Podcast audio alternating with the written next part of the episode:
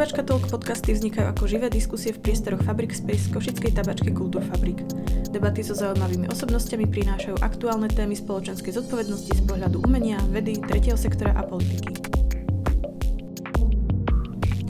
Vypočujte si diskusiu s názvom Triezva drogová politika s psychologičkou Kristínou Pomoty, riaditeľom OZ Storm Pavlom Šťastným a českým odborníkom na drogové politiky Pavlom Bémom. Diskusiu moderujú Jakub Popík. Prajem príjemné počúvanie. Dobrý deň, milé publikum, ďakujem veľmi pekne, že ste prišli v tak hojnom počte. A som rád, že sa tejto téme, teda témam drogových politik venuje v slovenskom mediálnom priestore viacej priestoru ako iné roky. Tam sedí dôvod prečo, alebo jeden z hlavných dôvodov prečo. Ďakujeme Robo, ďakujeme Rado, ktorí ste teda boli, okupovali médiá všetkého druhu posledné 2-3 roky. Bolo to najmä tým, že absurdnosť slovenských zákonov sa už dostala aj do mainstreamu. A Zistujeme pri tejto absurdnosti, že Slovensko nič nevie o triezvých drogových politikách a my sme tu dnes na to, aj teda už sa snažíme iné formáty rozvíjať, aby sme skvalitňovali spoločenskú debatu o triezvých drogových politikách, lebo bez toho, aby tá triezva spoločenská debata bola, nebudeme si vedieť eh, pýtať triezve a kvalitné spoločenské zmeny z dola. Čiže to je účelom dnešnej debaty. Ja som veľmi rád, že uh, mojo, po mojej lavici sedí psychologička, ktorá sa nám predstaví. Kristýna alebo Kika, neviem, ahoj. Ahojte. Moje meno je Kristýna Pomoty, venujem sa organizačnej a sociálnej psychológii, ktorú som vyštudovala a pracovala som dlhé roky v oblasti change managementu a rozvoja lídrov a posledných, teda pred pár mesiacmi som spolu založila projekt, ktorý sa volá Under the Apple Tree, v ktorom uh, sa sústredíme na changemakerov a tému wellbeingu vo firmách a prostredníctvom uh, tejto témy sa budeme venovať aj produktom a službám, ktoré súvisia so zmenenými stavmi vedomia. Uh, vrátane teda používania psychoaktívnych látok, psychedelik. Takže to... Dobre, za, zatiaľ sa zastav, aby ťa ešte nezavreli, ale pre, posuniem to Palimu, aby sa nám skrátke predstavil a budeme dúfať, že počas tohoto predstavovania sa už pán Ben predst- pripojí, ale teda Pali, čo robíš ty? Čaute, ja som sociálny pracovník a riaditeľ najväčšieho občianského združenia na Slovensku, ktoré sa venuje prevencii v rôznych skupinách. Sú to aj napríklad detská na sídlisku, sú to detská v školách, ale sú to aj aktívni užívateľia heroínu, pervitínu a iných látok, a, ktorým poskytujeme rôzne sociálne služby a o tom ďalšom asi poviem neskôr. Dobre, vieš čo, buď, mám tu prvú otázku na pána Bema, ktorý teda stále pripojený nie ale tak dám teda prvú otázku tebe. Pali, my spolu chodíme na tieto diskusie rôzneho formátu už, už nejaký čas, myslím, že už dva roky. Chodíme po rôznych mestách na Slovensku, rôznych kluboch, rôznych festivaloch a rôznych opikačkách, keď to už môžem aj tak nazvať. A snažíme sa hovoriť rôznym cieľovkám, skvalitňovať túto debatu. Zistujeme, že je tam naozaj medzera medzi tým, čo hovorí, poviem tak, že čo hovorí veda a čo hovorí slovenský občan, slovenská občanka moja otázka na teba, že prečo si myslíš, že je to tak, že na Slovensku je vôbec slovo dekriminalizácia drog taký strašiak, alebo že prečo sa nám vôbec o tom doteraz nepodarilo preraziť do toho mainstreamu predtým, ako Robo teda bol, bol tou tvárou tohoto problému? Pre, prečo si myslíš, že to, za tie roky, čo Slovensko existuje, že sa nám nepodarilo presadiť tento problém v mainstreamovom diskurze? Lebo to nikto nerobil doteraz. Ako takto sa, fakt, že v takom veľkom rozsahu to nerobil nikto a v zásade jednoduchá moja laická odpoveď je, nikoho to nezaujímalo, tak keď sa nikto nezaujíma, k žiadnej zmene nepríde. A to, že sú vytvorené nejaké menšie skupinky huličov, neznamená, že teraz to z toho vznikne nejaký obrovský odboj a ideme niečo, že veš, poďme náhrad. Ale, ale no, nevznikla žiadna iniciatíva, že poďme to riešiť. Takže logicky. A my sme teda Slovensko geograficky, kultúrne národ uh, alkoholu, čo môžete vidieť, pijem aj ja pivo, lebo je to, je, je to fajn, je to, je, to, je to ako keby aj žiaduce. Horšie bolo, keby som si tu odpalil to brko. To nie je žiaduce, lebo kultúra. Alebo sú zatvorené okná ešte, hej. Um, no, Dobre, Kika, asi budeme takto, že máme tých otázok veľa, pán, pán BM sa nepripája, takže ideme túto debatu mať trošku inak. Ja sa ťa chcem spýtať, teda neviem, že či v tomto podniku musíme vysvetľovať ten pojem vojna proti drogám, ale tak veľmi v skratke to, to povieme, že vojna proti drogám je súbor politik, ktoré si na svete žijeme, doslova ten náš západný aj už je východný svet 60-70 rokov. Vojna proti drogám, že teda aj tie dokumenty OSN svet musí odstrániť zlo zo spoločnosti. Teda drogy sú nepriateľ, my proti ním bojujeme a v tomto systéme sa akože nielenže nepodarilo za 60 rokov, kedy to trvá, sa nepodarilo tie drogy odstrániť. Dovolíme si povedať, že sa ani nepodarí odstrániť tie drogy. A namiesto toho sa veľmi veľa ďalších rizik pripojilo pre ľudí, nielen čo tie drogy užívajú, ale aj tie, čo tie drogy neužívajú. Moja otázka na teba, Kika, je, že ako sa psychologička mi povedz, aj teda človek, ktorý má v tomto trošku rozhľad, ako sa môže človek v takom systéme cítiť? Teda aj ten človek, čo tie drogy užíva, aj ten človek, čo tie drogy neužíva. Ako sa človek cíti v prohybičnom, zakazujúcom systéme? That's a loaded question. Um, môžem občas sa budem vyjadrovať po anglicky. Môžeme, áno. Um, myslím si, že, že um, nie bezpečne. A všetko to, čo tu robíme, myslím si, že všetci traja, ako to sedíme, tak sa snažíme vytvárať bezpečné prostredie, minimálne teda budem hovoriť za seba, my sa snažíme vytvárať bezpečné prostredie, ale predpokladám, že aj vy. A, a necítime sa, a robíme to preto, lebo sa v tomto systéme necítime bezpečne, ak by som to mala takto skrátke povedať, ale um, ja sa teda budem vyjadrovať za uh, látky uh, psychedelika, teda uh, substancie, ktoré majú um, psychedelický účinok. A um, tu by som teda akože dosť výrazne chcela zdôrazniť uh, to, že je veľmi, veľmi dôležité, um, aby, sme, aby sme hovorili v kontexte toho, kto tieto látky používa, s akým zámerom. A pokiaľ teda uh, je toto jasne zadefinované, čo si myslím, že by sme mali urobiť, eh, zadefinovať si, čo je vlastne cieľ, alebo teda čo, čo, o čo nám tu ide. Um, vojna proti drogám uh, nefunguje. Uh, je, to, je to nefunkčný systém a je to ten systém, v ktorom sme boli socializovaní všetci. Uh, to znamená, že um, hovoríme tu o absolútnom ako keby zmene paradigmy uh, na systém, v ktorom sa tieto konkrétne látky, teda ktorým sa ja venujem a moji, moji uh, spoločníci venujeme, uh, sú to látky, ktoré by sa mali využívať za účelom liečenia a za účelom rozvoja. Takže uh, myslím si, že veľmi je veľmi dôležité rozprávať sa o tom. Um, Stanislav Grof, uh, ktorý vlastne robí jeden z najznámejších uh, výskumníkov v oblasti psychedelik častokrát používa prirovnanie týchto látok k nožu. Okay. A, a nôž používate na um, to, aby ste si um, je, podávali, zeleninu nakrájali, nakrájali zeleninu alebo proste pra, varili. Používa, dá sa použiť na vraždu, uh, dá sa používať na hrozbu, um, čiže je to veľmi, veľmi ako keby dôležité uh, vidieť ten, tá, tá, to prirovnanie k tomu nožu je výborné, lebo to funguje naozaj, je to overené.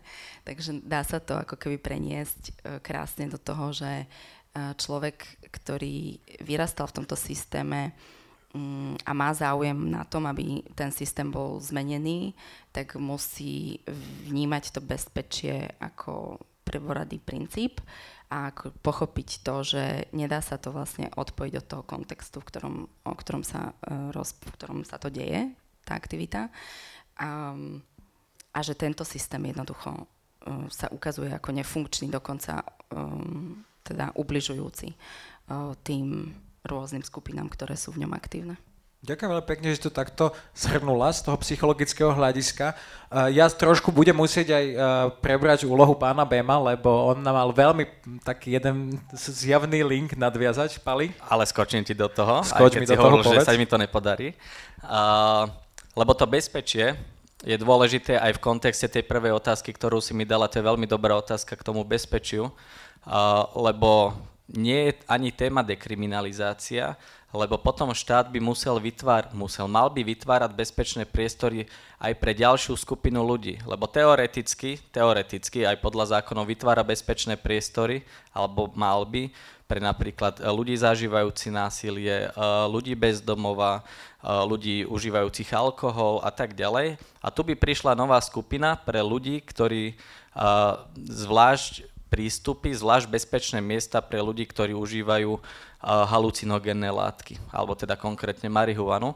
A to sú prachy navyše, to je starostlivosť navyše, veď nie sú vytvorené ani bezpečné priestory pre uh, alkoholikov. Alebo bary, bary sa tak vraj hovorí, ale hej, tiež som zažil bitku v bare a podobne, čiže nie je to úplne 100%. Áno, nie je to taký bezpečný priestor, ako, ako napríklad by robili sociálni pracovníci alebo psychológovia. Uh, že my máme také, takéto bezpečné priestory v Nitre a v Seredi a, potom sú ešte dva v Bratislave a to je celé na celé Slovensko, čo sa týka užívateľov pervitínu, heroínu napríklad. Ale, ale štát zároveň chce od nich, chodte sa liečiť, lebo si nezaslúžite tu žiť, keď sa ani neliečite, ani neprodukujete peniaze do štátneho rozpočtu, ale sú to náklady na to, sú to, sú to ďalšie náklady naozaj na vytváranie tých bezpečných priestorov a teda štát nemá veľmi záujem sa zaujímať o tieto marginálne skupiny, pretože to nie je ani veľa voličov, Možno áno, ale niekto nikdy nerobil žiadnu štatistiku. My spolu vytvárame štatistiky pri ministerstve zdravotníctva o tom, aké látky sa užívajú na Slovensku, koľko a kde. Ale keď si zoberiete, že tie štatistiky sa berú Košice, CPLDZ, možno poznáte Banská Bystrica, Nitra, Bratislava, Žilina. A to hovorí o štatistike celom, celého Slovenska, ale to je značné blbosť že to sú není reálne dáta, to sú len dáta, ktoré niekto poskytol a niekto im hovorí, že to je relevantné. Ďakujem. Ďakujem, Pali. Ja som ťa samozrejme počúval, ale pán Ben mi volal, že sa ide pripojiť, čiže super. Snáď mu bude fungovať link. A ešte ho asi dám na, na telefón, čiže pardon za takéto technické znepríjemnenie, lebo je to veľmi dôležitá táto súčasť, kde on mal previazať našu debatu. Dobrý deň. Počujete, čo počujeme sa? Ano, já vás slyším. Super. Uh, ďakujeme, pán Ben, že ste sa takto pripojili. Môžem vás rovno z ostra zapojiť do debaty? Hneď Udelejte to. No, my už sme sa medzičasom predstavili a skúste potom aj, na, keď dám otázku, sa aj vy predstaviť jednou vetou pre tých, ktorí si nepozreli po, uh, program dnešnej diskusie, ale a vy ste teda v Česku považovaní za autoritu, čo sa týka odbornosti na drogové politiky. Na Slovensku sme to my a my sme sa na vás nechytáme. A to je, preto by sme sa chceli opýtať, a ako Česko vidí Slovensko a slovenskú drogovú politiku? Už určite sa aj ku vám dostali tie prípady tých väzňov, ktorí za marihuanu dost, mali dostať 15 rokov po prípade trest prepadnutia majetku. A Slovensko vníma Česko naopak ako krajinu pomaly záslúbenú, že to je až 20 rokov popredu, 30. Ako Česko vníma slovenskú drogovú politiku? Tak otázka zní, krásný večer eh, pro posluchače i pro vás. A eh, pokud mohu odpovědět na tu otázku, musím ji rozdělit minimálně na dvě nebo na tři části. Jedna část se týká, řekněme, dostupnosti kvalitních a účinných léčebných či intervencí či intervencí zaměřených na minimalizaci zdravotních škod. Tak v tomto ohledu, a bavíme se teď o, eh, řekněme, nízkoprahových zařízeních, která by nabízely, nabízela dostupnou péči pro nitrožilní uživatele a problémové uživatele návykových látek a bránila tím šíření infekcí, jako je hepatitida, infekce HIV a onemocnění AIDS, eh, která eh, by uměla díky nízkoprahovým a harm reduction orientovaným intervencím tak bránit eh, například eh, mortalitě, úmrtnosti eh, na předávkování a tak dále. Tak v tomto ohledu se obávám, že Slovensko zaspalo svůj čas, protože počet, dostupnost nízkoprahové péče je opravdu, alespoň podle mých informací, velmi nízká a jenom otázkou času a s ohledem na v této chvíli probíhající migrační vlnu ukrajinských uprchlíků, kde je obrovské procento lidí, kteří trpí eh, nebo jsou pozitivní eh, na virus HIV a eh, nebo už mají dokonce rozvinuté onemocnění AIDS a kteří jsou zároveň nitrožilními či problémovými uživateli drog. Takže v tomto ohledu bych si dovolil tvrdit, že Slovensko je na hranici jakéhosi života a smrti, chceli zabránit nějaké velké epidemii nebo dokonce pandemii, tak uh, musí začít investovat energii, čas, peníze do uh, nízkoprahové, harm reduction orientované péče a samozřejmě do, uh, do služeb v této oblasti. Druhou rovinou je, jaká na Slovensku je péče pro, řekněme, ty uživatele návykových látek, kteří už se rozhodnou pro to, že se chtějí léčit, že chtějí nějakou změnu. A eh, tady si troufnu tvrdit, že s ohledem na historii eh, je, vím o, o řadě, jednak o relativně dobře vyvinutém systému té léčebné péče pro a následné péče, doléčování pro motivované uživatele eh, drog, kteří prostě chtějí přestat se svojí závislostí a chtějí změnu ve svém životě. A eh, samozřejmě ta, ten systém té péče sahá do historie, ale máte prostě skvělá zařízení, skvělé terapeutické komunity, dobré odborníky a řekl bych, že v této oblasti ta péče je srovnatelná s Českou republikou. Tou třetí oblastí je drogová legislativa a to, že je možné ve vaší zemi, a já to říkám e, s mrazením v zádech, protože já stále Slovensko vnímám jako součást Československa, takže já když říkám ve vaší zemi, tak v tom uh, cítím ve své zemi, ale uh, troufnu si tvrdit, že tady jste úplně zaspali, protože moderní legislativa a moderní trestní právo v oblasti drogové problematiky nebo v oblasti užívání návykových látek prochází v současné době v Evropě a v civilizovaném světě obrovskými změnami a slovenský trestní zákon je opravdu předpotopní, takže je možné a nelze se divit, eh, že máte tak drakonické rozsudky, eh, jako jsou 15-leté tresty za pěstování nebo držení několika mála rostlin konopí. Absurdní, nesmyslné z hlediska eh, respektu k lidským právům, z hlediska a s ohledem na to, v jaké době žijeme v civilizované Evropě, tak bych řekl, že tato úroveň trestně právního kontextu na Slovensku odpovídá tak zhruba nějakým 50. letům eh, v někdejším Československu, které bylo součástí komunistického bloku. Eh, teď samozřejmě, aby, aby, abychom uvedli na pravou míru v tom srovnávání Slovensko versus Česká republika, Českou republiku, tak i v České republice je možné, aby byly učiněny a rozhodnuty drakonické rozsudky nad, nad naprosto nevinnými lidmi, kauza, která asi s velkou pravděpodobností obletěla nejenom celou Českou republiku, ale doufám, že i Slovensko a doufám, že významnou část Evropy, tak je kauza mladých manželů Kordisových, který, kteří rozhodnutím vrchního soudu v Olomouci byli odsouzeni na 8 let vězení jako takzvaná organizovaná skupina zahraniční v úvodzovkách mafie.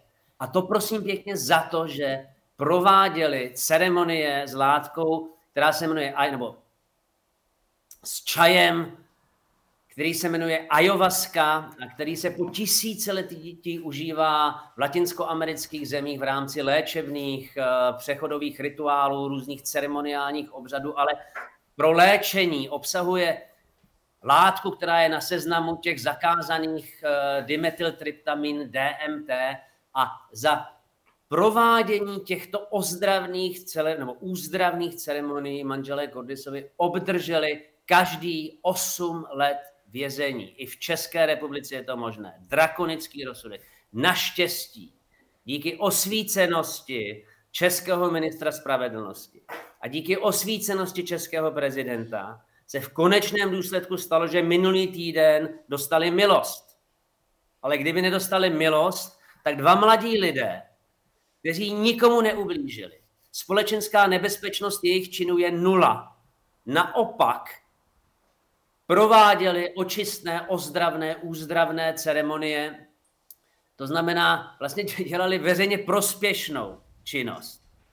Tak kdyby nebylo osvícenosti českého ministra spravedlnosti a českého prezidenta především, který nakonec milost udělil, tak by dnes každý z nich si odpikávali osmiletý trest odnětí svobody. Čili nedělejme z České republiky nějaký eh, zázrak v oblasti drogové legislativy. I my, nechci říct, že jsme sto let za opicemi, ale máme před sebou ještě velké výzvy. Tyto drakonické rozsudky, stejně tak jako těch 15 let za prosté držení několika rostlin konopí na Slovensku, tak jsou odstrašujícím příkladem trestne právnych systémov, ktoré absolútne zaspali dobu. Ďakujem veľmi pekne, akože aj určite nadviažeme na to. Ja by som len chcel doplniť, čo sa týka tej dostupnosti harm reduction služieb, tak uh, bol taký plán, ako sa to volalo, plán sociálnych služieb Slovenska 2013 až 2020, ja neviem ten presný názov, ale tam na začiatku toho meraného obdobia 2013 bolo 6 občianských združní, ktoré sa venovali harm reduction a, a roku 2022 sú tri teraz na Slovensku, pokiaľ viem. Ešte sa im znížil funding a ešte aj ľudia v Bratislave nadávajú na to, keď sa Odiseu akože nejaký ten funding venoval. Pali, určite sa k tejto téme dostaneme, ale chcel by som teda akože už preskočiť na to, čo pán Bem hovoril, lebo aj tu, aj tento prípad ayahuaskového obradu sme mali v scenári. A ono to je vlastne ten, ten, tá pointa trestania je súčasťou tých politík, ktoré na celom svete poznáme ako vojna proti drogám stále sa, te, my sme veľmi akože v dobrej vlne, že sa, sme v rokoch, kedy sa to mení, aspoň rozmýšľanie na tej úrovni celosvetovej debaty OSN a medzinárodného práva.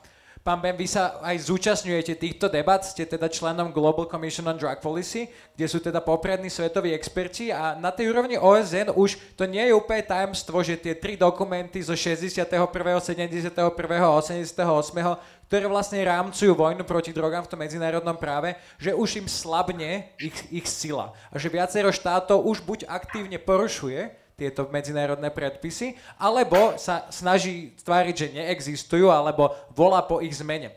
Ja sa chcem opýtať, ako vy vidíte, že do akej mieste do akej miery je na mieste taký ten optimizmus, že sa tieto uh, dokumenty zmenia, že príde tá zmena z hora z OSN a z medzinárodných štruktúr? že, že skončí vojna proti drogám rozhodnutím z hora, to je moje otázka. Eh, dobře, já začnu tím jednoduchým. Eh, to nejjednodušší je konstatování, že válka proti drogám, která vlastně vznikla v nějakém společenském kontextu řekněme, konce 60. a začátku 70. let rozhodnutím prezidenta Nixona, který označil drogy za jedno z největších, anebo jak, jako public enemy number one, prostě veřejný nepřítel číslo jedna. A na základě toho Spojené státy e, vlastně prosadili v nadnárodní instituci Spojených národů tu mezinárodní konvenci z roku 1971 a začala válka, která trvá už skutečně více než 20 let. A důsledky té války jsou naprosto odstrašující. Eh, důsledek číslo jedna je, a znovu připomenu tu premisu, na základě které tato válka vlastně vznikla.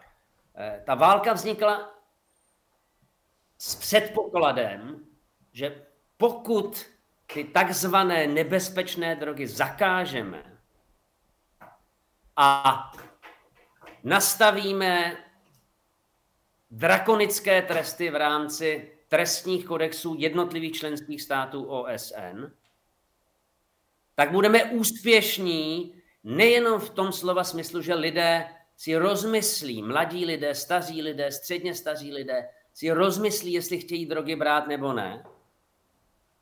To znamená, že je brát nebudou, protože jsou rozumní, ale druhá věc, že to, co je spojeno s užíváním zakázaných látek, je organizovaný zločin a že to bude účinný nástroj v boji proti mafím a organizovanému zločinu. Výsledek je katastrofální. Po více než 50 letech této války proti drogám se třeba v desetiletém srovnání zvýšil počet lidí, kteří na světě užívají ty zakázané drogy zhruba o nějakých 20%. Desetiletém srovnání. No to je neuvěřitelné, to je důkaz toho, že tato veřejná politika je absolutně neefektivní.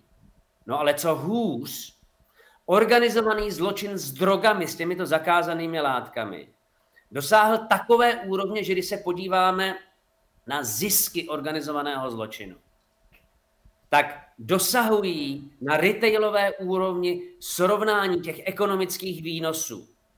Dosahují takových výnosů, ta síla představuje asi zhruba ekonomická síla, asi 350 bilionů amerických dolarů ročně což jsou zisky nebo retailové výnosy těch legálních trhů pro srovnání s alkoholem, tabákem a obilovinami dohromady. Čili síla toho černého trhu s drogami rovná se ekonomické síle legálních trhů s alkoholem, tabákem a obilovinami dohromady. To, když si uvědomíme, tak je to úplně neuvěřitelné. To je to je daleko horší než počet těch uživatelů, který každoročně na světě roste. V důsledku této války proti drogám, tak tady existují nadnárodní organizované skupiny, které vydělají obrovské peníze, ale kdyby vydělávali jenom ty peníze, katastrofou je, že zabíjí miliony lidí, samozřejmě na úrovni obětí těch, ať už to jsou lokální, nebo jsou to národní, nebo jsou to dokonce mezinárodní války, které probíhají ať už mezi jednotlivými gengy, anebo mezi gengy a státy nebo armádou. A e, například jenom v Mexiku za e, 10 let 100 tisíc nevinných obětí, které, které se prostě staly oběťmi, protože byli ve špatný čas na špatném místě, ale neměli vůbec nic společného s drogami. 100 tisíc lidí, nevinných obětí. A teď, když se díváme na další ty nechtěné negativní důsledky války proti drogám, jako je například eh, šíření, pandemické šíření infekcí, infekce HIV, onemocnění AIDS, no tak prostě vidíme, že stovky milionů lidí zemřely na světě jenom proto, že jim nebyla včas nabídnuta péče typu těch nízkoprahových zařízení, výměných programů, sterilních jehel a stříkaček a tak dále, která měla možnost zabránit přenosu infekce a získání nebo jak, jak si, eh, vytvoření eh, toho smrtelného onemocnění. Teď to má ještě další pikantní aspekt, že dnes už to onemocnění umíme léčit. Takže dnes nikde není napsáno, že člověk, který nitrožilně užívá drogy a díky tomu, že nemá dostupné sterilní stříkačky, jehly a další parafernália, tak dostane, nebo tak se nakazí virem HIV, rozvine se u něj, u něj onemocnění AIDS, tak dnes to le, onemocnění umíme léčit a nevím, jestli ad integrum, ale tak, aby prostě ta virová nálož se dramaticky snížila a nebo dokonce přítomnost viru v organismu vymizela. No ale to by musela být ta léčba dostupná. Tak. A díky válce proti drogám ta léčba také dostupná není. Navíc, když se podíváme na různé události, tedy když jsem řekl, všechno začalo v Americe rozhodnutím eh, a prohlášením Richarda Nixona, že drogy jsou public enemy number one, no tak Americe od roku 2016 umírá každý rok zhruba 100 tisíc lidí v důsledku předávkování syntetickými opioidy, konkrétně fentanylem, ale také karfentanylem a některými dalšími látkami. Od roku 2016 ve Spojených státech poprvé od konce druhé světové války začala klesat life expectancy, to znamená průměrný věk dožití. A to díky úmrtím v důsledku epidemie nebo pandemie mortality, smrtnosti v důsledku předávkování opioidy, o kterých právě hovoří. I za rok 2021 je tady více než 100 tisíc hlášených úmrtí, předčasných úmrtí, ze kterých naprostá většina, neskoli všechna, jsou preventabilní, dalo se jim zabránit. Takže to všechno jsou důsledky té války proti drogám. Takže něco se změnit musí. A to dnes ví každý rozumný člověk. Ví to Světová zdravotnická organizace, ví to odborníci, ví to akademická obec po celém světě a dneska už to ví dokonce i členské státy zastoupené diplomaty na úrovni například jednání komise Narcotic Drugs, eh, která je v tom mezičase, kdy neprobíhá valné schromáždění OSN a special session zaměřená na návykové látky či drogy nebo návykové chování, tak v tom mezidobí tím nejvyšším orgánem Organizace spojených národů je takzvané CND. A to zasedá každý rok a několikrát dokonce. Tak i tamto ti diplomaté, kteří se ještě před deseti lety štítili slov harm reduction nebo public health, nebo se štítili slova injekční stříkačka a jehla, a tak dále, tak dnes vlastně zastávají názor, a teď jako já bych mohl říct názor, který známe všichni, ale který se prostě opírá o vědecká data, evidence-based. A problém jediný, který zůstává, že navzdory tomu, že to všichni vědí, že se konvence, nadnárodní regulace či legislativa musí změnit, tak že to vlastně je v tom praktickém a reálném slova smyslu, a to je bohužel to smutné, strašně složitě představitelné, protože k tomu, aby se změnily nadnárodní drogové zákony, no tak by muselo dojít k nějaké schodě mezi takovými státy, jako je, jako jsou Spojené státy americké, Evropská unie, Čína, Irán, Indie, a teď v některých těchto zemích, které jsem jmenoval, tak je stále například trest smrti za drogové delikty, jako ten, ne, jako ten, ten nejvyšší absolutní sankce. Čili eh, je těžko představitelné, včetně třeba Ruska, je těžko představitelné, že tyto země by se byly schopny dohodnout na změně té nadnárodní drogové legislativy. Čili jediné, co nám zbývá v tuto chvíli, je dívat se na národní legislativy.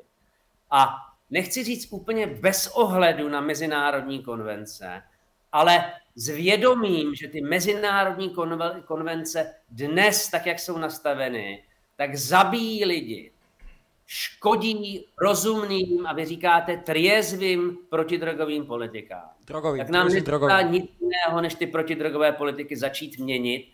A to ten první nezbytný krok je dekriminalizace. Čili si já mohu něco Slovensku poradit, ať okamžitě vytvoří pracovní skupinu, která připraví třeba ve spolupráci s Českou republikou v rámci Nemusí se rekodifikovat celé slovenské trestní právo, ale připraví návrh zákona, který bude znamenat dekriminalizaci držení a užívání jakékoliv drogy pro vlastní potřeby. Ďakujem veľmi pekne za túto odpoveď, aj si teda akože asi ďalšie tri zodpovedali. Ja len tak nadviažem na vás. No ja som z tej pracovnej skupine, ktorá toto má robiť. Aj teda som taký podobný návrh zákona napísal a, nie je úplne o nich politický záujem, čiže áno, je tam nedostatok tej politickej vôle, ale preto sme vlastne dneska tu, aby sme, aby sme uh, tú politickú vôľu vyvolali z dola a to iba tak, aby sme vzdelávali tú spoločenskú debatu.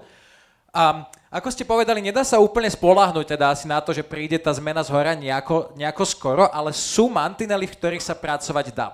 A z tých v tých mantinoloch, ktorých sa pracuje dnes aj teda v Česku a napríklad aj na Slovensku, Kristina, to je otázka na teba, je práve ten zdravotný uh, medicínsky potenciál niektorých látok, ktoré sú dnes zakázané. V rámci naplňania práva na zdravie už prebiehajú štúdie nielen teda v Spojených štátoch amerických, kde už sú aj klinické overené štúdie, napríklad na MDMA, v Česku prebiehajú štúdie na, na liečbu psilocibínom, látky, ktoré sú dnes stále nelegálne.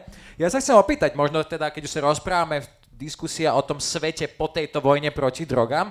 Ako by to malo byť nastavené? Nielen zo strany štátu, ale možno aj občianskej spoločnosti a súkromného teda sektora že ako by mala byť nastavená tá hranica medzi tým, čo je medicínske, čo treba, to poviem tak, že čo treba robiť pod dohľadom a čo je vlastne rekreačné, že čo je tá, čo je tá sloboda. Že ako vidíš ty tento rozdiel medzi medicínskym užívaním a rekreačným užívaním? Po prípade ešte sme sa rozprávali aj o tom duchovnom uh, užívaní.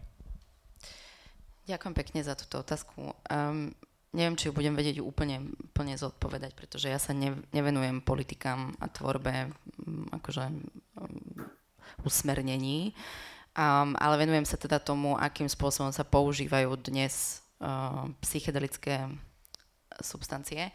A vidím to, že uh, nemáme v tom jasno, ani, ani tá globálna komunita v psychedelikách nemá v tom úplne jasno. Kde je tá hranica momentálne, pretože tie štúdie prebiehajú v rôznych uh, settingoch, um, ale je jasný ten klinický setting, respektíve ten protokol, ktorý má prebiehať v tých klinických settingoch, je dosť jasne vymedzený. A um, určite existujú záujmové skupiny a firmy, ktoré majú záujem na tom, aby sa uh, ten výskum dial iba v takomto uh, settingu. To znamená, že um, ani to nebude stačiť na to, aby sme zastavili rekreačné používanie psychedelík a, a nemali by sme chcieť ho zastavovať. Podľa mňa uh, to znamená, že uh, rekreácia a poďme sa rozprávať o tom, čo to je. Čo, čo rekreačné je používanie psychedelík alebo teda psychedelických substancií um, bude určite uh, aj to, že prídem na nejaký festival a dám si tam všelijaké možné látky, k tomu nejaký alkohol a budem tam 4 dní skákať. Alebo to bude aj to, že si vytvorím doma bezpečný priestor, v ktorom budem roky, rokúce bádať svoje vnútro a stanem sa vďaka tomu lepším človekom, matkou, partnerkou a tak ďalej. Prečo teda ešte mi povedať, že prečo sú obidve z týchto relevantné? Uh, sú relevantné preto, lebo obidve treba robiť bezpečne. To znamená, že Eh, ak ideme tvoriť eh, podmienky pre rekreačné používanie týchto látok, tak poďme to robiť bezpečne, lebo to nezastavíme nejakým spôsobom a bojovať proti tomu nedáva žiaden zmysel. Mm, dobre, a ja by sa chcem ešte opýtať, že... Ani, prepač, ešte ano? som sa nedostala teda k tomu Poď. spirituálnemu, k čomu sa asi možno dostaneme ešte v súvislosti aj s inými témami, ale uh, opäť veľký záujem mnohých uh, záujmových skupín uh, Eh, aby sa teda psychedelické látky stali eh, dostupné vo farmaceutickom priemysle. Opäť poďme dávať pozor na to, za akých podmienok sa toto stane. To znamená, eh, do akej miery rituálne a spirituálne zážitky, ktoré sú spojené s týmito látkami, budú vyňaté z toho protokolu a do akej miery vlastne sa stanú voľne dostupnými na liečenie um, určitých, povedzme, duševných chorôb, kde budú um, vlastne používané bez, týchto, e, bez tohto pre, preparačného, integračného a spirituálneho uh, zážitku. A tam uh, mám veľké pochybnosti, čo sa týka budúcnosti a myslím si, že by sme mali uh, toto otvárať, túto tému a neba, nebať sa o tom hovoriť. Um, a vyzývať vlastne tie spoločnosti, ktoré momentálne držia väčšinu tých kart v rukách, uh, k tomu, aby to robili zodpovedným spôsobom. To znamená, aby sme brali ohľad na spirituálnu a rituálnu preparačnú a integračnú časť tých, tých protokolov. Ďakujem, že ste takto povedala. Ja sa možno aj nadviažem, Pali, kľudne, teda ty si, ty si ďalší na rade, ale toto je samozrejme otázka do plena. Um, my sme sa tu dozvedeli o takom, že, že tom, tom prvotnom význame tých medicínskych užívaní a teda tých terapeutických, Ale chcem sa opýtať, že tá, že tá rekreácia v tom, ako je tá, respektíve, že tá, tie psychedelické obrady, ako aj sme hovorili o tom ayahuaskom, ktorý bol v Česku, aj na Slovensku už sa nejaké dejú. Ja sa chcem teba opýtať, Pali, že človek, ktorý robí s tou spoločnosťou a teda aj um, s klientami, ktorí sú na tom horšie, ktorí sú na tom lepšie, že aké si myslíš, že má to miesto to vôbec, vôbec takéto duchovno-drogové? Ako to ty vnímaš? Že veríš to, že, že to má nejakú pointu, alebo možno sa tak nadviažem na to, že to 420, alebo tá ayahuasca, tejto ayahuaskové obrady, že to je v nieč, nie, že to má spoločne niečo samozrejme odlišné, ale že do akej miery by sme mali možno podporovať tú kultúru užívania v takom, aby to bolo naozaj kultúrne. Tak. Uh, pýtaš sa, či tomu verím. A je úplne jedno, čomu ja verím. Ja nie som dôležitý. Dôležitý je, že s čím prichádzajú tí ľudia za nami, za mnou ako sociálnym pracovníkom alebo za ostatnými uh, nejakými profesionálmi, že je úplne jedno, čo ja si myslím, je úplne jedno, čo si politici v tomto kontexte myslia, ale mali by uh, smerovať k najlepšiemu nejakému cieľu ich obyvateľov, našich klientov. Takže fakt je jedno, čo ja si myslím o tom, s čím príde za mnou klient, ale, ale ja mu chcem zabezpečiť, uh, alebo dávam mu ponuku najlepšiu, akú viem ja, bez ohľadu na to, aký život žije. A, a, a teda to, či si vyberie nám rituálne uh, nejaké psychadelika uh, z, z iných krajín, alebo české piko, mne to je jedno. Pre mňa je dôležité, že ako mu viem ja v tomto pomôcť. Áno, áno. Prepač, ja by som chcela na, toto, na túto otázku ešte uh, zareagovať, že um, čo týka, myslím si, že toto... Pán úzko... Bambi, keď nás počujete, môžete si stíšiť telefón, lebo počujeme vaše taniere. Áno, ja vás slyším. Jo, len my vás slyšíme trošku příliš. dobre, dobre. Dobre. Ma... Uh-huh. Mám to také okomentovat? Nie, len teda, že keď, keď, keď budete, pri, kým, dokým nebudete prišla, potrebujeme váš mikrofon vypnutý, lebo sa nám to tu ozýva v repráku. No, děkuji, děkuji. Děkuji, ano. Ešte, ešte dáme slovo tuto Kike. Tuto Kika. Idem na to, že um, to, čo si myslím, že sa súvisí úzko s tou legislatívou, je um, to očakávanie, ktoré, keď otvárame túto debatu, tak um, mnohí um, významní ako keby ľudia v, tej, v, tej, v tom verejnom diskurze hovoria o absolútnej legalizácii alebo hovoria o ne, ako keby nenutnosti regulácie. A mm, je veľmi dôležité podľa mňa uh, pochopiť pôvod niektorých substancií, o ktorých hovoríme a pochopiť to, z akého kontextu, ja sa tu už opakujem, ale teraz z akého kontextu pochádzajú. A teda tieto substancie uh, v mnohých prípadoch pochádzajú z kontextu, ktorý, uh, kde sa používajú niekoľko tisíc rokov, používajú sa v prírode a spojení s prírodou. A uh, túto, toto dedičstvo uh, nemáme ako keby pochopené a nemáme s ním spojenie. To znamená, my nevieme fungovať, my nerozumieme uh, tej prírode a nevieme počúvať svoje telo, nemáme také prepojenie so svojou intuíciou, ako majú tieto tradície a tieto kultúry a preto ani nevieme tieto látky používať takým spôsobom.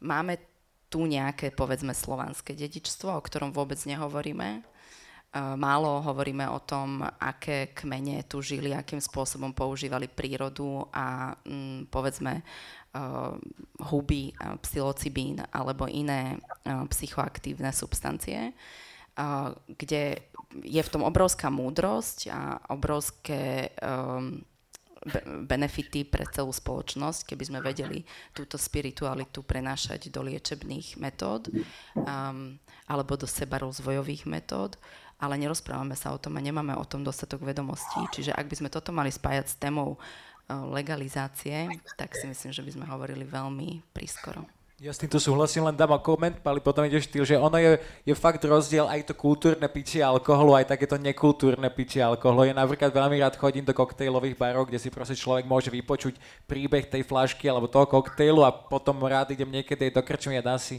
nekultúrne borovičky. Je to predsa len rozdiel, ale vybudovať kultúru bez toho, aby akože vôbec bola zažitá, je asi ťažké, ale teda mhm. Ja som rád, že toto hovoríš, že my nevieme nič o nejakom kultúrno spoločenskom vývoji drog na Slovensku ja viem veľmi málo a to si myslím, že viem veľa o, te, o týchto témach, ale o, tento, o tomto kultúrnom vývoji viem skoro nič. A už to dnes odznelo, že veď rozumní ľudia sa rozhodnú a tým pádom užívať drogy nebudú.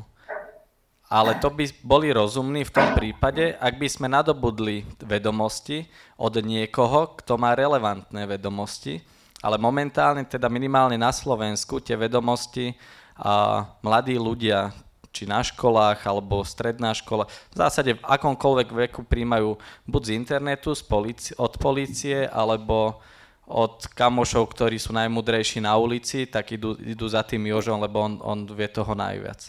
A, takže naozaj príjmajú informácie z nerelevantných zdrojov a tým pádom sa nevedia rozhodnúť. Preto na druhej strane, ako pán Ben povedal, a, je drogový biznis najväčší na svete, lebo ľudia sa nevedia rozhodnúť, či šlapnú, či majú ísť doľava, doprava, lebo oni nevedia, čo nájdu za, na zákrute. Takže pre mňa je dôležité, že aj tento kultúrny, toto je veľmi zaujímavé a zároveň je veľmi zaujímavé a veľmi dôležité, aby, sa, aby ja som sa mohol rozhodnúť, čo sa mi stane, keď vypijem dnes 10 pív. A viem to celkom povedať už na základe praxe. Ale neviem povedať, čo sa mi stane, keď si tu dám 10 krát vodné bongo. neviem. A niekto by povedal, bude to pohode, veď to skús. Vieš, to, to je presne to, že mám veľmi málo informácií a rozhodujem sa skôr na základe nejakých uh, osobných vzťahov ako na základe relevantnej informácie. Tým pádom uh, je ťažko aj dekriminalizovať na Slovensku, čo ja som zástanca dekriminalizácie, ale je to veľmi ťažké, lebo nie sú v spoločnosti relevantné informácie, na základe ktorých by sa už len tí politici mohli rozhodnúť aj keď tie informácie sú, lebo sú rôzne pracovné skupiny. Ty si v jednej, ja som v druhej, ale v zásade ani v jednej nás nepočúvajú. Odborná verejnosť, psychiatri slovenskí, dokonca zástupcovia polície, súdnictva a, a ďalší sú za dekriminalizáciu. Už no asi 8 rokov, čo ja som v takejto skupine na ministerstve zdravotníctva, toto isté počúvam ale vždy za tým stoja potom politici. A nikto si to nezobere na triko, že my budeme tí, čo sem pritiahli ďalšiu drogu. Aj keď tých drog lekárne je celkom dosť. Ďakujem, že si to takto otvoril, lebo ja chcem veľmi previazať, teda uh, hovorili ste na ministerstve zdravotníctva, že ťa tlačia 8 rokov, na ministerstve spravodlivosti mi povedali, že od 2004. teda s tým súhlasia s tou dekriminalizáciou. No ale tuto sme dobre načali tú otázku tých mienkotvorných autorít, pán Ben, kľudne potom začnite aj vy, ale mám otázku celkom priamu, že do akej miery by ste vy boli OK s tým, aby politici boli otvorene, otvorení o svojom užívaní drog a možno aj akože podávali tie informácie. Boli by ste OK s tým, že keby váš volený zástupca alebo zástupkyňa bol otvorený o aktívnom užívaní drog? To je samozrejme aj pre vás dvoch otázka.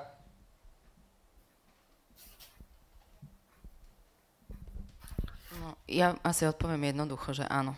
Dobre.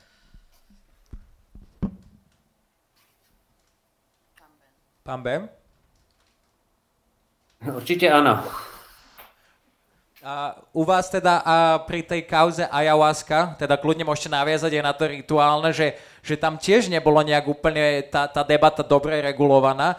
A podľa čoho vlastne vznikol ten spoločenský púž, kto tam bol tá mienkotvorná autorita? Ne, já se omlouvám, já to musím říct trochu jako od začátku, protože ta debata je vlastně hrozně zajímavá, ale mícháme jabka a hrušky dohromady. Eh, je třeba se dívat na různé perspektivy chování uživatelů návykových látek ve vztahu k tomu, co je možné nebo co je, řekněme, společensky žádoucí. Jedna věc je, jak vypadá trestní právo a jestli máme kriminalizované užívání nebo držení, anebo dekriminalizované a jestli se do kriminálu zavírají lidi, kteří jsou nevinní nebo kteří dělají něco, co, co prostě nemá žádnou společenskou nebezpečnost. Tady jenom zmíním, že není možné oddělit od takzvaných drog ty legální návykové látky, alkohol a tabák. Takže když se prostě podíváme na škody, které působí alkohol a tabák na lidské zdraví a také na ekonomiku společnosti, to znamená, jaké peníze z kapes daňových poplatníků jdou na léčení důsledků dlouhodobého pití legálních látek, jako je alkohol, anebo kouření tabákových výrobků, tak zjistíme, že číslo jedna škůdce na veřejném zdraví a na ekonomice veřejných financí je tabák a škůdce dvě je alkohol. A pak teprve někde hrozně, hrozně daleko jsou ty takzvané tvrdé drogy, ty zakázané látky. A já to říkám proto, že k tomu dnes máme odborná grémia, kde se sejdou ti nejlepší, nejslovutnější lékaři, vědci z celého světa, například Lancet Commission, a ty udělají kategorizaci škodlivosti jednotlivých návykových látek a Světová zdravotnická organizace je přijme za své. A to je evidence-based informace. Takže když kolega před chviličkou říkal, my nemáme na Slovensku informace, to je blbost. Máte informace, stejně tak jako my je máme. Jsou prostě, jsou to veřejná data, jsou veřejně přístupná ta data. Ta data hovoří o tom, že prostě není možné dál držet nebo udržet tu obrovskou disproporci v přístupu trestního práva k látkám legálním, jako je alkohol a tabák, a k látkám zakázaným, a teď je úplně jedno, jestli je to DMT, konopí, nebo THC, tetrahydrokanabinol, nebo jestli to jsou nějaké jiné drogy. Takže to je ta první skupina, nebo první perspektiva. Ta druhá perspektiva je, o které hovořila Zuzana, a ta se týká psychomodulačních látek nebo takzvaných psychedelik je úplně zřejmé dnes, když se podíváme na všechna dostupná data postmoderního výzkumu těchto látek, ale prosím pěkně, tento postmoderní výzkum těchto látek navázal na poměrně velmi obsáhlý výzkum, který probíhal v mnoha zemích světa, včetně někdejšího Československa v 60. letech. Takže neobjevujme znovu Ameriku, akorát dnes ty výzkumy jsou sofistikovanější a máme lepší data. A ta říkají, že tyto látky, ať už je to MDMA, nebo to je psilocybin, eh, nebo to je ketamín, a nebo to je možná DMT nebo 5-meo DMT a celá řada dalších látek. Takže mají fenomenální efekt na takzvané farmakorezistentní deprese, to znamená afektivní onemocnění, která neumíme ovlivnit medicamenty, psychofarmakologicky. Nebo PTSD, posttraumatická stresová porucha. Prosím pěkně, v současné době s ohledem na válku na Ukrajině je úplně na tisíc procent zřejmé, že v následujících deseti letech budeme jak na Slovensku, tak v Čechách, ale v celé vlastně Evropě, v Polsku, která je tou retenční nádrží té sociální a humánní podpory pro ukrajinské uprchlíky, takže budeme řešit jedno PTSD za druhý. No ale my víme, že moderní psychiatrie byť nabízí a zkouší celou řadu nejrůznějších intervencí, takže velmi často naráží na limity. Tyto psychomodulační látky ukazují cestu do budoucnosti. Čili je zřejmé, že u těžkých afektivních poruch, které neumíme léčit, u posttraumatické stresové poruchy těžkých eh, stresů, u závislostí, které opakovaně léčíme a oni nám relabují, klienti nám, no, pacienti nám relabují, stokrát se vrací do léčby bez efektu. Takže u závislosti tady je obrovská budoucnost efektu těchto látek, včetně těch, se kterými je dnes třeba jaksi málo jako těch, těch skutečně vědecky ověřených dat s ayahuaskou nebo s DMT máme málo, ale máme eh, obrovské množství dat na už zmíněný psilocybin. Máme obrovské množství dat na ketamin a máme obrovské množství dat na MDMA. Čili je vysoce pravděpodobné, není nejmenší důvod si myslet, že látka jako je dimethyltryptamin bude mít nějaké úplně jiné farmakologické nebo farmakokinetické profily u těch diagnóz, o kterých jsem hovořil. Takže tyto psychomodulační látky v rukou povězených, to znamená asi lékařů, ale to nestačí. Musí to být lékaři, který, kteří umí pracovat s psychospirituální krizí, kteří umí pracovat s integrací těch hlubokých prožitků rozšířeného vědomí, které způsobují neuroplastické proměny v mozku. Neuro, moderní neurobiologický výzkum nás učí, že tyto psychomodulační látky startují skrze neurotropní faktor, glutamátové systémy a neuroplastickou funkci mozku, tak startují obrovské neuronální proměny a aktivity, které mohou v konečném důsledku vést ke klinickému vymezení příznaků, symptomů farmakorezistentní deprese, závislosti anebo posttraumatické stresové poruchy. Takže to je ta druhá perspektiva. Psychomodulační látky, anebo chcete-li psychedelika. Třetí perspektiva ovšem je rekreační užívání drog v úvozovkách. Můžeme na Slovensku nebo v České republice rekreačně užívat alkohol? Ano nebo ne? Může. Můžeme rekreačně užívat tabák? No samozřejmě, že můžeme. Navzdory tomu, že víme, že to je, je číslo jedna a číslo dvě na úrovni veřejných škod na lidském zdraví a veřejných financích. Otázka zní pro Boha, když je to takto. Je tady jediný logický a morálně etický argument, aby nebylo možné rekreačně užívat jiné takzvané drogy. No není. Takže to je otázka, jestli by tyto látky měly být legalizovány. A já jako člověk, který se jim zabývá více než 30 let, říkám, ne, oni nemají být legalizovány, protože bezbřehá legalizace způsobí, že dojde k obrovskému nárůstu užívání, které přinese tyto škody. Tyto škody na veřejném zdraví nebo na individuálním zdraví a na veřejných financích. Ale tyto látky musí být regulovány. Regulace znamená, že například alkohol nesmí používat lidé, kteří řídí auto. Ano, na Slovensku jsme mali s tímto. Děti.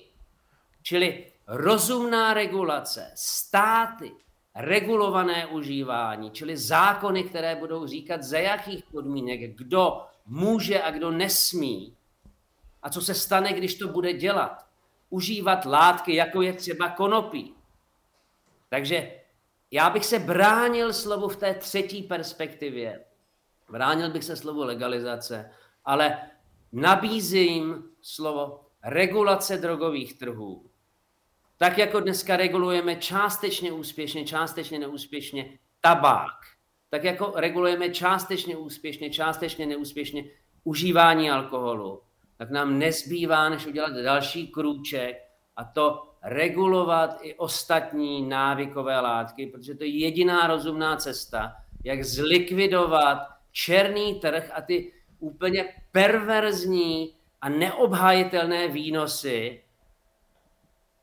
nezákonného obchodu a toho organizovaného zločinu s drogami. Když se podíváte na příběhy, které prostě dnes máme k dispozici, zase znovu říkám, dat je strašně moc a máte je i vy na Slovensku. Tak když se podíváte, jak vypadal černý trh s heroinem v nedalekém Švýcarsku v roce 1990, tak se nelišil od černého trhu v Německu nebo od černého trhu v jiných evropských zemích dnes se dramaticky liší. A jestli pak víte proč? Je to hrozně jednoduché. Protože ve Švýcarsku, podobně jako na Slovensku nebo v Čechách, je komunita lidí, kteří užívají každý den heroin.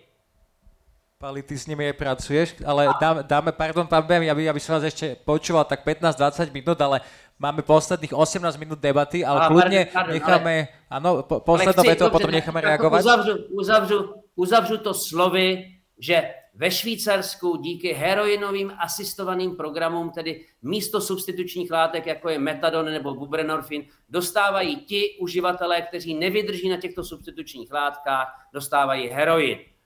A v důsledku těchto HAT, Heroin Assisted Programs, nastala situace, že prostě zmizel heroinový trh, nebo se snížil ze 100% na 20%. To znamená, zmizel organizovaný zločin. Tomu říkám, toto je regulace drogových trhů. A jestli jsme rozumní lidé a chceme jednou proždy zlikvidovat ten perverzní, tu perverzní realitu drogových válek, tak nám nezbývá začít dělat toto. A musí to hlásat odborná veřejnost a musí, protože máme spoustu dat dneska, a na základě těchto evidence-based faktů musí konat politici. Ďakujem to vám pekne. aby sa na Slovensku stalo. Ďakujeme veľmi pekne. Myslíte, myslím si, že ste povedali toho, akože viac tém, ako ja zvyknem otvoriť, ale dobre, necháme reagovať teraz, lebo som videl, že ste obidvaja veľmi horúci na ten mikrofón, čiže... E, ja by som nechcela re- reagovať, ja by som chcela doplniť, um, alebo teda možno reagovať v krátkosti toľko, že um, súhlasím s tým, že informácie máme, um, a dáta máme. Um, tá poznámka teda predtým, myslím, že Pali hovoril skôr o tom, že že uh, nemáme informácie, čo sa týka intuície, alebo teda rozvinutú intuíciu, ktorá súvisí s spolužitím s prírodou a nevieme sa správať uh, voči týmto látkam ako tie indigenous, tie ako keby pôvodné kmene, uh, z ktorých pochádzajú niektoré tieto prírodné psychoaktívne látky. Ale teda naspäť k regulácii. E, ja nie som teda odborník vôbec na reguláciu, ale e, z toho hľadiska, teda akým spôsobom sa používajú psychedelické látky, ma zaujíma, zaujímajú ma aktivity MAPSu, to je vlastne organizácia, asi najprominentnejšia organizácia na svete, ktorá bojuje za ukončenie war on drugs, čiže proti drogovej vojny um, ktorá teda robí tak výskum, ako aj nejakú kultúrno-spoločenskú osvetu uh, psychedelických látok a uh, marihuany. A teda uh, oni hovoria, čiže je to celko, celá organizácia sa volá, že um, Multidisciplinary, Multidisciplinary Association for Psychedelic, Psychedelic Studies. studies hej, hej. A, a teda uh, hovoria o nejakom pase, o ktorom sa hovorí už veľa v tejto komunite. Hovorí sa o e, tom, že by vlastne ľudia, ktorí tento pás alebo teda takýto nejaký certifikát e, používania obdržali na základe uh, nejakej ako keby adekvátnej prípravy. Uh, niečo, môžeme to porovnať s vodičákom, alebo to môžeme porovnať uh, preukazom. Áno, alebo so zbrojným pasom. Čiže uh, existuje veľmi veľa spôsobov, ako sa dá nazerať uh, na túto tému a ja si myslím, že aj toto stojí pred nami teda tu na Slovensku špeciálne začať sa o tom rozprávať, že aké by boli tie bezpečné cesty, uh, aby sme tej politickej um, vôli trošku pomohli. Pali, ešte chceš doplniť? Pod, opýtaj sa. Ja sa opýtam, lebo mali sme aj tú otázku, že do akej miery by si ty bol OK s tým, aby, aby uh, užíval tvoj volený zástupca a dostali sme sa teda až sem. Ale hej, padlo tu viacero, viacero vecí, ale teda tým, že sa už uh, blížime ku tomu koncu.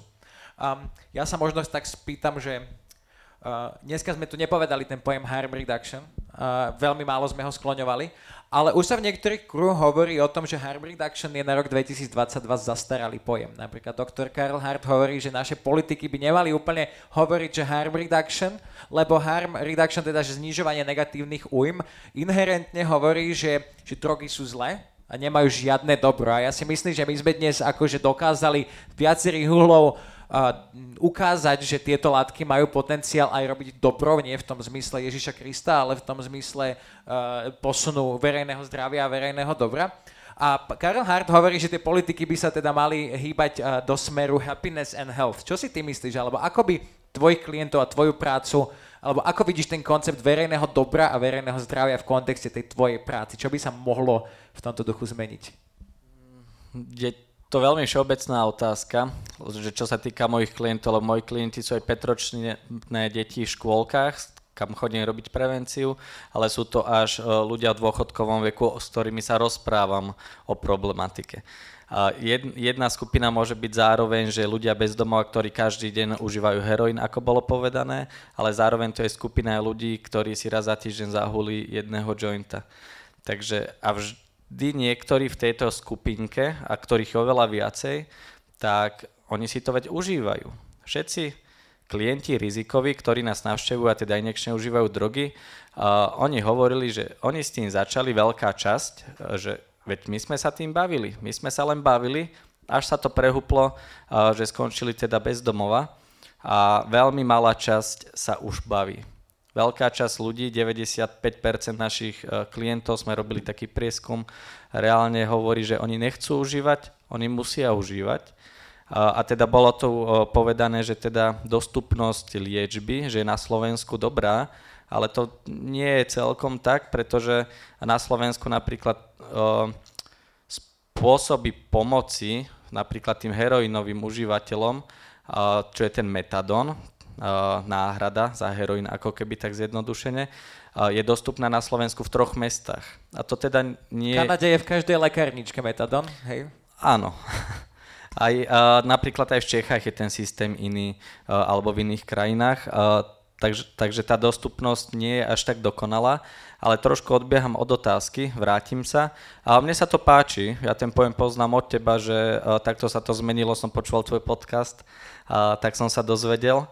Uh, mohlo by sa to meniť určite, ale podľa mňa spoločnosť ako taká, ani politici, ani lekári, ani psychiatri, ktorých som školil jeden rok v také kolečko po Slovensku, netušia na Slovensku, čo je harm reduction.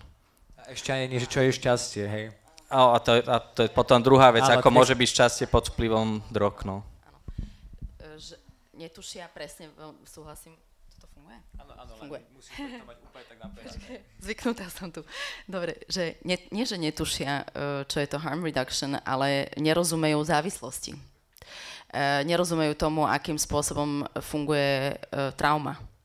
Akým spôsobom vlastne závislosť a trauma spolu súvisia a čo to teda znamená potom celospoločenský well-being a jeho výskum. Respektíve, čo to znamená zmeniť túto celú paradigmu a otočiť ju na to, že chceme dosahovať alebo teda zvyšovať well-being krajiny a to ide len cez to, že vytvoríme tzv. trauma-informed society, čiže spoločnosť, ktorá rozumie traume a rozumie tomu, že závislosť a trauma a tá debata sa nedá oddeliť. Ja, trauma nielen v tom zmysle, ako sa dnes rozumie tá posttraumatická porucha, teda e, niekto, kto sa vráti z vojny alebo obete sexuálneho obťažovania, ale trauma je tak širší pojem, že teraz aj pán Bem hovoril, že teda ľudia utekajúci pred vojnou alebo ľudia, ktorí vôbec museli vidieť, akože zdravotníci uh, a tak ďalej, že tých traum je toľko mnoho foriem, že, že spoločnosť, ktorá je informovaná o tom, že čo trauma spôsobuje, ako sa s ňou vyrovnávať, možno aj politická trauma. Ja verím tomu, že Slovensko sa stále nevyrovnalo s niektorými traumami tej, tej svojej histórie, či už je to slovenský štát alebo a tak ďalej.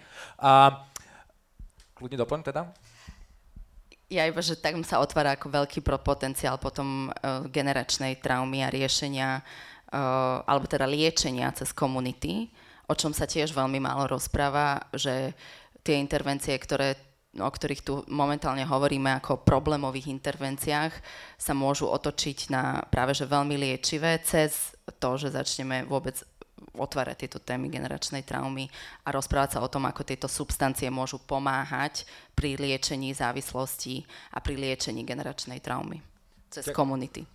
Ďakujem veľmi pekne, ja si myslím, že je tam, je tam tých uhlov viacero. My sa bohužiaľ blížime k posledným 9 minútam našej diskusie, ale ja ako moderátor som mal veľmi málo možností dnes rozprávať, čiže by som chcel niečo povedať.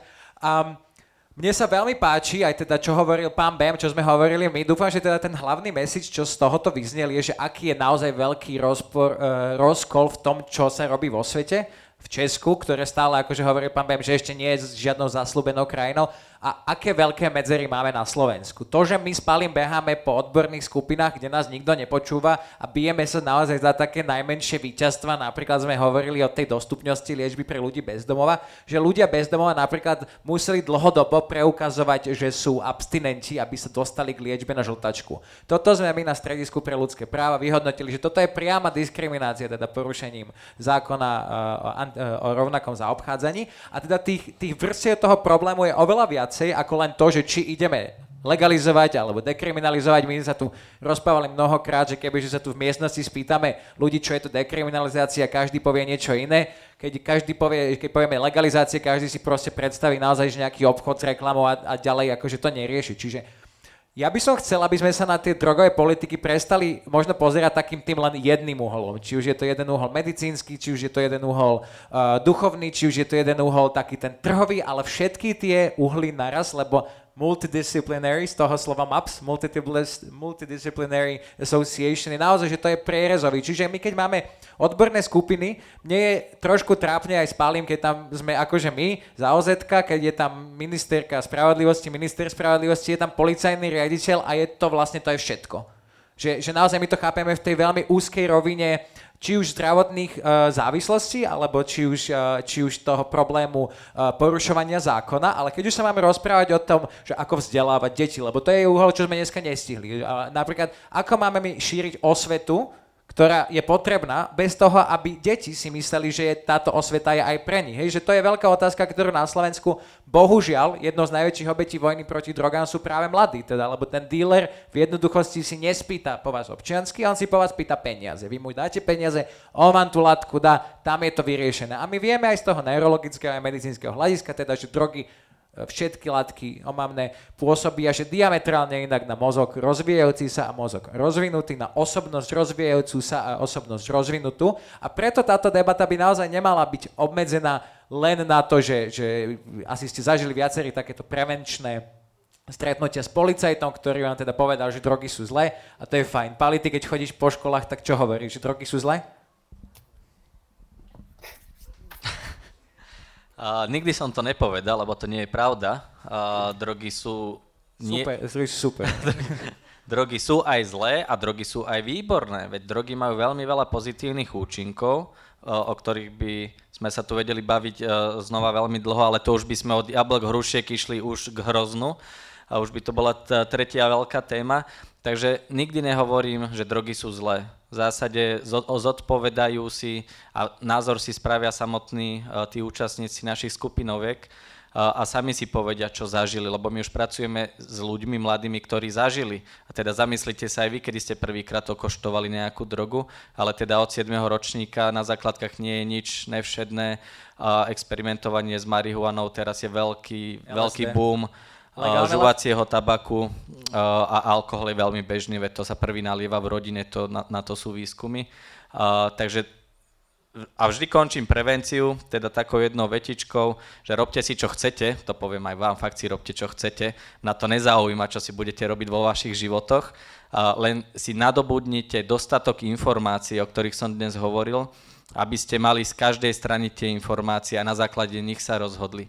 Mne je naozaj jedno, ako sa vy rozhodnete, lebo je to váš život, len sa rozhodnite na základe relevantných dát, aby ste sa vedeli rozhodnúť, či si dáte takú látku alebo onakú látku a čo to spraví s vašou psychikou v aktuálne vo vašom naladení, v vašom veku, v tento deň, v túto minútu, lebo o rok to môže byť úplne iná situácia, hlavne pri halucinogénoch. Tak, Kristýnka, chceš ešte niečo povedať nakoniec, lebo už idem ukončovať túto debatu pomaly? Uh, už myslím si, že už to tu odznelo, ale uh, existuje taká jedna veľmi užitočná tabulka neurotoxicity a tá koluje uh, už teraz v našich týchto komunitách drogových, ak to tak, tak môžem nazvať, ktorá je naozaj, podľa mňa by sa oplatilo ju rozšíriť a dávať, uh, proste sú to čisté fakty, pán Ben, vy ste na to poukazovali, alkohol, je oveľa neurotoxickejší ako väčšina týchto látok. Myslím si, že ako všetky tieto, tieto látky, o ktorých sa tu dnes rozprávame, okrem teda tvrdých drog. A uh, vôbec sa nerozprávame o jeho regulácii dostatočne. Zabíja rodiny, rozpadajú sa rodiny, zabíja oveľa viacej ľudí ako tieto látky, o ktorých sa tu bavíme. A myslím si, že by sa oplatilo šíriť túto tabulku medzi ľuďmi.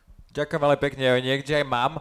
A dúfam, že jedna vec, čo si z tejto debaty zoberiete, je, že máte málo informácií o drogových politikách a o drogách.